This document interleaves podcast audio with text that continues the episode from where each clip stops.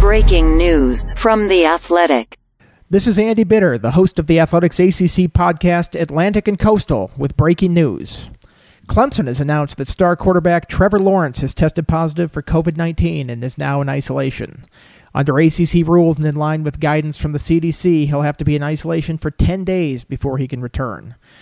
Clemson coach Dabo Swinney put out this statement. Trevor has authorized us this evening to announce that he has tested positive for COVID 19 and is now in isolation.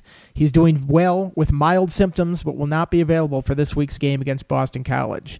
This obviously has major implications in the college football playoff race and the Heisman Trophy. Clemson plays at Notre Dame on November 7th, a week after it hosts Boston College this weekend.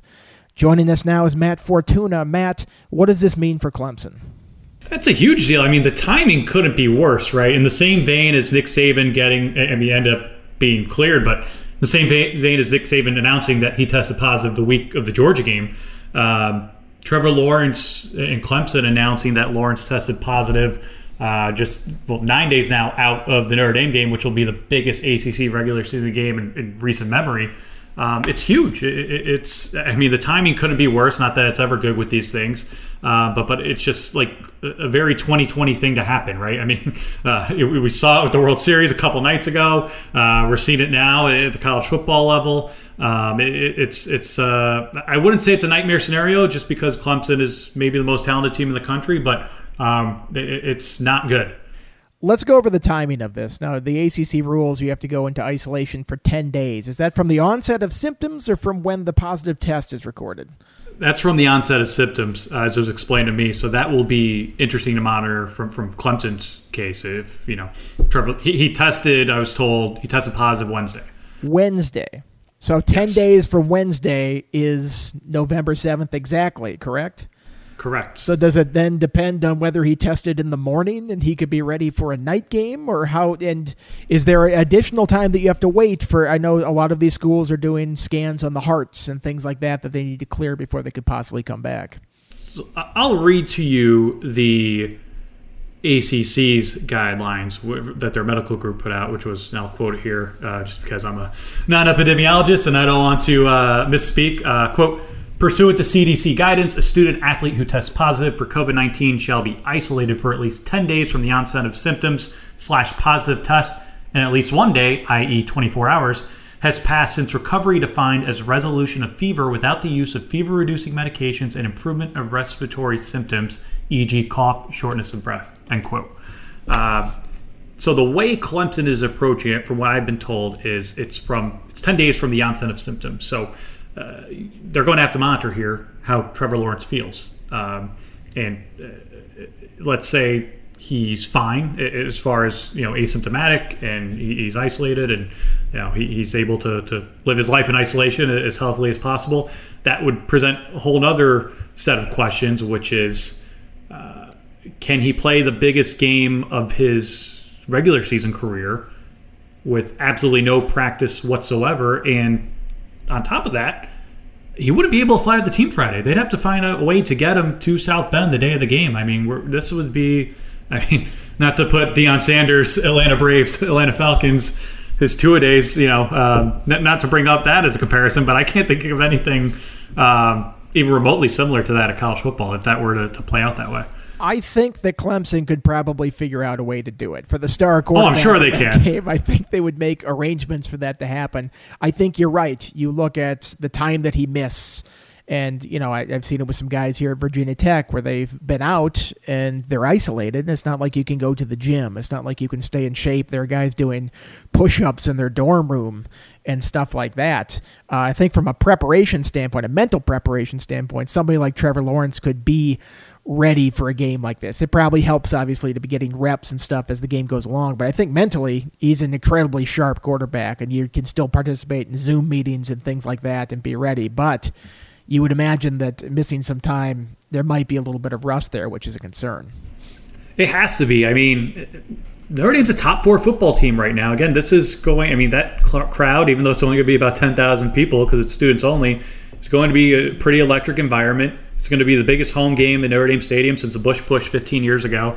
Um, if anyone could do it, certainly Trevor Lawrence is the guy you would put your money behind. But uh, as you alluded to, uh, you just don't know what the the mental wear and tear of being basically locked in a, a room for for ten straight days without any contact with the outside world is going to do to you. You just don't know. Now, the positive thing um, for for Clemson, uh, I've been told, is he lives alone, or excuse me, he does have a roommate.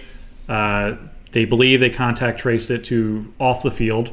Uh, they, they think this is a one-off. That's not some outbreak on the team that would even jeopardize, you know, the Boston College game coming up on Saturday or anything like that. But everything at practice today amongst the coaching staff was all about DJ. Uh, get DJ ready. Um, he's our starting quarterback. He's got to play in two days. Uh, we need to make sure he's ready. And you know, he, he is, uh, and I'm sure I will be butchering his name here, as I'm sure every announcer uh, on every network Saturday around the country will. Um, but DJ Uiagalelei. Um, we probably should be more familiar with pronounce that name by now, just because he was a five-star quarterback, like most quarterbacks who go to Clemson, and comes in with all the credentials that you could possibly hope for. Uh, but he's a true freshman who has played very, very minimal so far. So there's always that kind of concern and, and uh, of the unknown, if you will, uh, when you're get Tigers. I did notice that you avoided the first name or the last name the first time you went through there. I'm going to give it a shot here. DJ Uiagalelei, I think. I heard him pronounce you, it on a YouTube You sounded video. better than me. Uiagalelei, I think, is how it goes. Now, he has played some this year. I mean, they've blown out so many teams that he has gotten a considerable amount of playing time. Uh, if you're looking at your backup quarterback or somebody that has to go in, not the worst thing to have a five star guy from the most recent class who was the number 10 player in the country.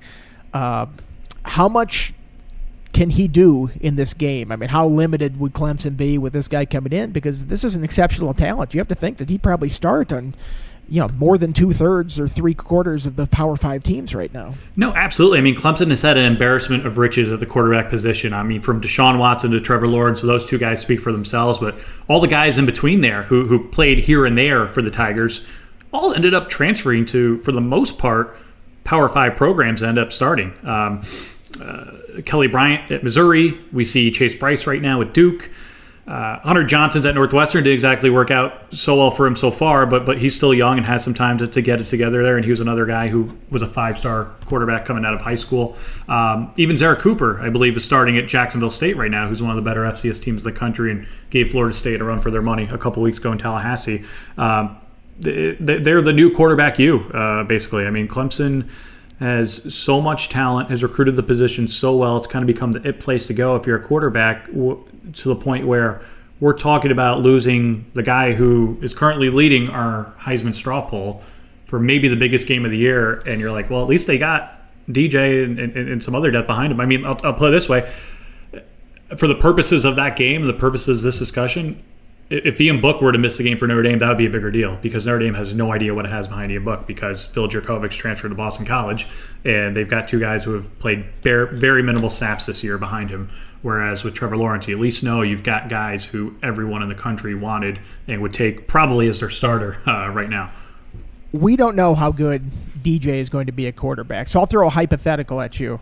Uh, say Trevor Lawrence cannot get back for that Notre Dame game, and say DJ starts that game and Notre Dame wins it. How will the College Football Playoff Committee treat that game in terms of Clemson? Because there is sort of precedent that if a team is missing its quarterback, with Clemson a couple years ago when Kelly Bryant got hurt at Syracuse, mm. they almost kind of forgive them for that loss. This is such extenuating circumstances when in such a weird year.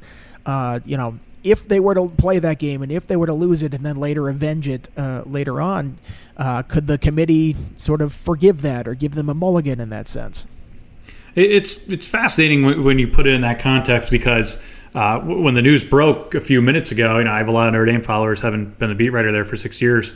Uh, my mentions were blown up with like this. This is terrible for Notre Dame. I mean, if we lose, we're gonna have you know no excuse, and if we win, uh, we're just going to still hear how about we can't win a big game because we just beat a backup quarterback. Uh, that's the short term. The long term, as you alluded to, there is uh, there's probably a better chance than not right now of these two teams meeting again in Charlotte December 19th in the ACC title game. Um, and that was already going to be a, a, fascinating exercise as far as um, how you judge both teams off both games, even if one team ended up winning both and they were two close games. I mean, Clemson goes undefeated, um, and two of their wins are by three points apiece against Notre Dame, those are Notre Dame's only losses on the year. Could you really sit at the end of the year and say Notre Dame's not one of the four best teams? I, I don't know. It's going to depend on what happens elsewhere around the country, but. Uh, given the fact that there might be a different quarterback for Clemson in each game, um, all of a sudden you're talking about two completely different scenarios uh, for the circumstances of each of those contests. Uh, quickly, before we uh, just assume moving on to Notre Dame, Clemson has a game against Boston College this weekend. Any reason for concern for the Tigers this weekend? No. I mean, Even with the backup. did, did you, I mean, as much as Dabo Swinney wanted to uh, uh, rag on negative questions, so-called negative questions, a- after the Syracuse game last week. That that game's perfect for Clemson because it, it, it, it's close enough for two and a half quarters where where Dabo can harp on some coaching points, some teaching points. Brent Venables talked afterward. Trevor Lawrence talked afterward about the mental focus not not being where it needs to be.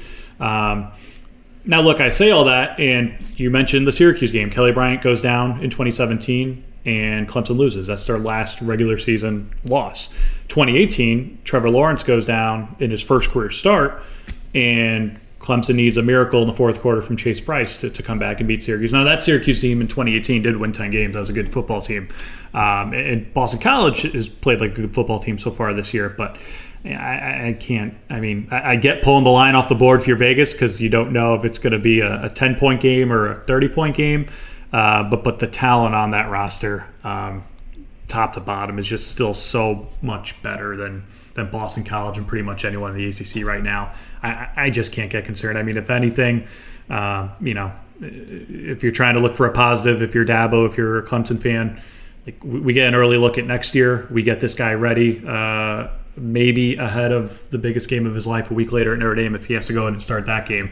Uh, but but I, I just can't you know commit to the idea of Clemson being in trouble this Saturday even without Trevor Lawrence. Well, I'd be remiss if we didn't wish Trevor Lawrence good health in this. I think people hear this and it's all of a sudden an assumption that they'll be fine you never know with the uh, you know long term stuff that might come up at this. Uh, this is certainly a wrench being thrown into the season, though. That uh, was a, a, season that a lot of people thought that Clemson would just cruise right through with no drama after they got through this. Uh, I guess this is just 2020 in a nutshell.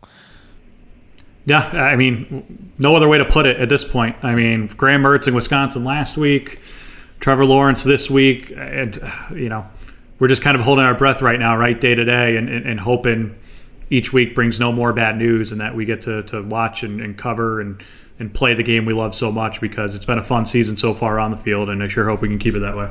It sure would be nice just to, just to talk about football and only football going forward. Thanks for joining our breaking news coverage. Go to the Athletics new headlines section for much more on the story. To get access to all of the Athletics great sports content, visit theathletic.com slash headline pod, where you can join for just $1 per month.